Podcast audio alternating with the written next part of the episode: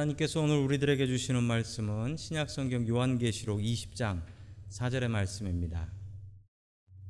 자, 우리 화면에 있는 말씀을 다 함께 같이 읽겠습니다. 시작. 또 내가 보자들을 보니 거기에 앉은 자들이 있어 심판하는 권세를 받았더라. 또 내가 보니 예수를 증언함과 하나님의 말씀 때문에 목배임을 당한 자들의 영혼들과 또 짐승과 그의 우상에게 경배하지 아니하고 그들의 이마와 손에 그의 표를 받지 아니한 자들이 살아서 그리스도와 함께 왕노릇한 아멘. 자, 우리 옆에 계신 분들하고 인사 나누겠습니다. 반갑습니다. 인사해 주시죠. 네, 반갑습니다. 자, 오늘은 종말론 첫 번째 시간입니다.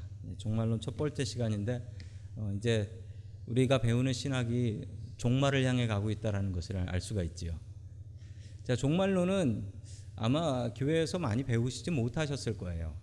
예, 종말론에 대해서 참 논란이 많은 신학 이론입니다. 이것만큼 정말 논란이 많은 게 없을 만큼 논란이 많은데 방금 읽으셨더니 요한계시록 20장 4절의 말씀이 참 그렇게 논란이 많은 말씀이에요.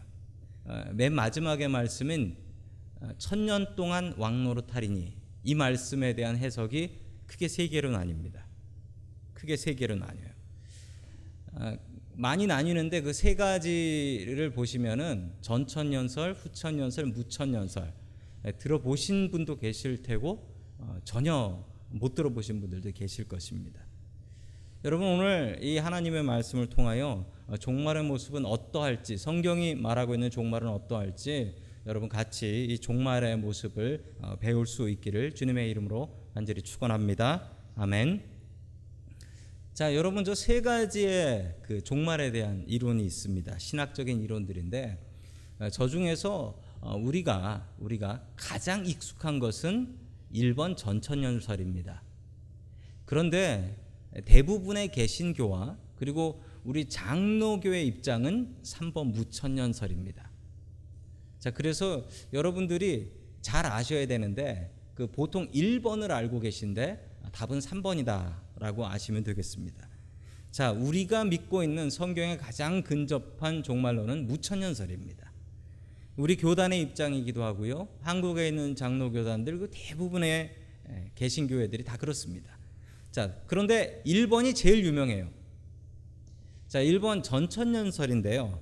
여러분, 밀레니엄, 밀레니엄이라고 하면 천인 거죠, 천. 자, 천년인데 프리라고 붙었으니까 전에 천년이 있다라는 뜻입니다. 자, 그래서 그림으로 이걸 좀 설명을 해야 될 것 같습니다. 아, 그림을 보시면 이게 좀 어려운 것 같은데 말은 아주 쉬운 거예요. 잘 보시면 이건 헷갈릴 이유가 없어요. 전 천년설이면 천년 전에 뭐가 있다는 얘기인 거예요. 천년 전에 뭐가 있다. 그 얘기인 겁니다. 자, 화면을 보시면 그림이 보이시죠? 자, 저게 전천년설입니다. 전천년설은요. 우리가 종말을 얘기할 때 가장 중요한 사건은 언제 심판이 있습니까? 예수님께서 오시는 거잖아요. 예수님께서 오시면 심판이 생기는 거잖아요. 자, 그 예수님이 오시는 게 언제냐고요? 천년 전, 그러니까 전천년설이라고 하면 천년 왕국이 시작되기 전에 예수님이 오신다. 그 얘기인 거예요. 아시겠죠? 그럼 반대로 후천년설은 뭡니까? 천년 왕국이 다 끝나고 나면 예수님께서 오신다.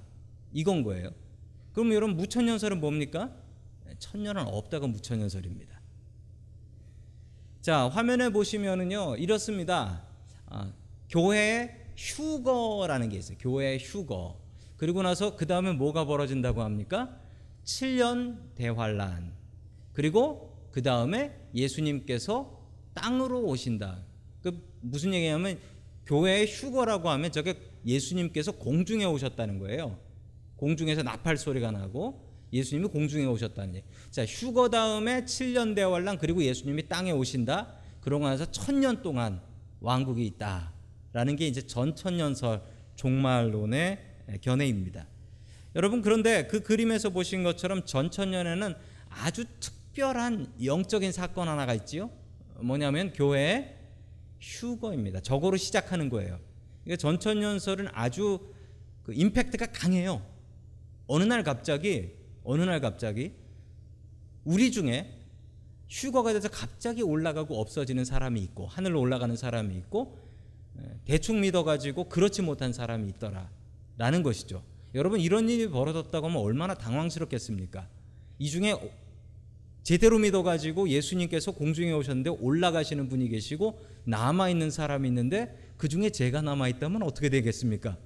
여러분들 교회 나올 마시 생기 와가지고 하시는 말씀이 어느 교회 어느 목사님은 휴거 당하셨대 라고 하면 저는 부끄러워서 이 자리에 서지 아마 못할지도 모릅니다. 여러분 휴거라는 말의 이 뜻이 무엇인 줄 아십니까? 여러분 휴거라는 말이 이게 한국말입니다. 한국말이에요. 한국말에 휴거라는 말이 있습니다. 예, 휴거가 한국말 한자예요, 한자. 영어로는 rap, rapture라고 하지요. 이 바울의 데살로니가 전서에 나오는 말은 아니에요. 왜냐하면 성경에 휴거라는 단어는 나오지 않습니다. 휴거를 추측하고 상상할 수 있을 만한 말이 나오는데 우리 다 함께 데살로니가 전서 4장 16절 같이 봅니다. 시작. 주께서 호령과 천사의 소리와 하나님의 나팔 소리로 친히 하늘로부터 강림하시니 그리스도 안에서 죽은 자들이 먼저 일어나고 아멘. 자, 잘 보세요. 주님께서 호령 큰 소리로 호령하시고 천사가 소리를 지르고 그다음에 하나님의 나팔 소리가 어디서? 하늘에서부터 이제 공중 재림이라고 하는 거예요. 하늘에 예수님께서 오셨을 때 나팔을 불면 누가 일어난다고 해요? 그리스도 안에서 죽은 자 이게 무슨 뜻이냐면요. 예수님 믿고 죽은 사람. 이 사람들의 시신이 무덤에서 이제 벌떡 일어난다는 거죠. 예, 벌떡. 좀비 생각하시면 안 돼요. 어, 먼저 예수님께서 공중에 오셔가지고 나팔을 부시니까 그 먼저 죽은 사람들이 일어났다라는 거예요. 그 다음에 무슨 일이 벌어지냐면 17절 말씀 봅니다. 시작. 그 후에 우리 살아남은 자들도 그들과 함께 구름 속으로 들려 올려 공중에서 주를 영접하게 하시리니 그들이 우리 항상 주와 함께 있으리라. 아멘. 자, 그 다음은 뭐냐면 우리 살아남은 사람들, 뭐냐면 예수님 믿는데 살아있는 사람들. 그런 사람들이 또 공중으로 들려 올라간다는 거죠. 공중으로 들려 올라서 공중에서 우리 그리던 주님을 만나게 된다 라는 겁니다. 그리고 그 사람들은 공중에서 있는 거 아까 죽었다가 일어난 사람하고 그리고 예수 잘 믿고 살아 있었던 사람들은 공중에서 주님을 만나게 되고 그리고 남은 사람들은 어떻게 되느냐? 그 사람들이 다 구원 못 받는 사람들은 아니고 대충 믿은 사람들은 땅에서 7년 동안 환란, 큰 고통의 시간을 겪게 된다라는 것입니다. 자, 그것이 끝나고 나면 예수님께서 땅에 오시고 그리고 땅에는 천년 동안 왕국이 있다라는 것이죠. 여러분이 천년 왕국 전천년설은 아주 강력합니다. 왜 강력하냐면 언제 무슨 일이 벌어질지 아무도 몰라요. 언제 무슨 일이 벌어질지 아무도 몰라요. 어느 날 갑자기 휴거가 있다라는 것이죠. 자, 언제 주님이 오실지 모르기 때문에 항상 깨어 있어야 된다. 그리고 대충 믿었다 무슨 일을 당한다? 땅에서 7년 대환란을 겪어야 된다. 얼마나 강력한 메시지입니까? 똑바로 안 믿으면 휴거가 안 되고 똑바로 안 믿으면 땅에 남아서 7년 동안 환란을 겪어야 되니 어, 똑바로 예수 믿어라라고 얘기하기에는 가장 좋은 이 종말론이죠. 여러분 우리가 아는 그 종말론이 대부분 이 전천년설입니다. 그런데 전천년설에서 더 나간 사람들 주로 전천년설을 주장하는 사람들인데 여러분 시한부 종말론이라고 들어보셨죠? 언제 어느 날 예수님께서 오신다. 그날을 준비해라. 이 시한부 종말론이라고 합니다. 자, 이런 사람들이 전천년설을 주장하는 사람들이에요. 언제 어떻게 벌어질지 모르니까. 그런데 여러분, 나는 어렸을 적에 휴거도 배우고 7년 대환란도 배우고 다 배웠는데 이게 우리 장로교회 신학이 아니라니 여러분 좀 당황하시는 분들이 계실 거예요. 왜 이런 일이 있냐면 처음에 한국에 오셔서 선교를 하신 그 미국 선교사님들 대부분의 미국 선교사님들이 아주 보수적인 신학을 가지셨고 저 전천년설을 믿고 있으셨던 분이셨습니다. 그 당시에 미국 장로교, 한국의 장로교를 전파한 미국 장로교의 종말론은 무천년설이었어요. 그런데 전천년설을 믿으시는 선교사님들이 가슴에 불이 타거든요. 왜냐하면 주님께서 언제 오실지 모르니까 그 전에 아, 중국을 선교하고 한국을 선교해야 된다. 이 마음이 불타셔서 그 마음으로 선교를 하셨습니다. 그래서 어, 우리나라는 저 전천년설의 덕을 본 나라입니다. 그 뜨거운 마음으로 전파를 해주셨기 때문에 그렇죠. 그래서 한국에는 전천년설이 1960년대까지만 해도 전천년설밖에 없었어요. 전천년설밖에 없었어요. 1960년대부터 아니다. 우리가 믿는 장로교 그리고 개신교는 무천년설이다라는 것이 그때부터 들어오기 시작했습니다. 여러분 그러나 저는 어렸을 적에 전천년설을 배웠습니다. 휴거 배웠고요. 7년 대환란 배웠습니다.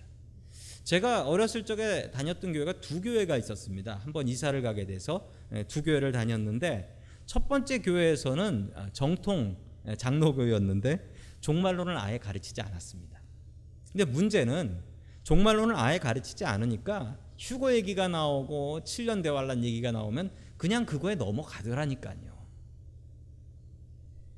그리고 제가 다 두 번째 다녔던 교회는 제가 참 많은 은혜를 받았던 교회인데 그 교회에서는 종말론 배웠습니다. 이게 휴거도 배웠고 7년 대환란도 다 배웠죠.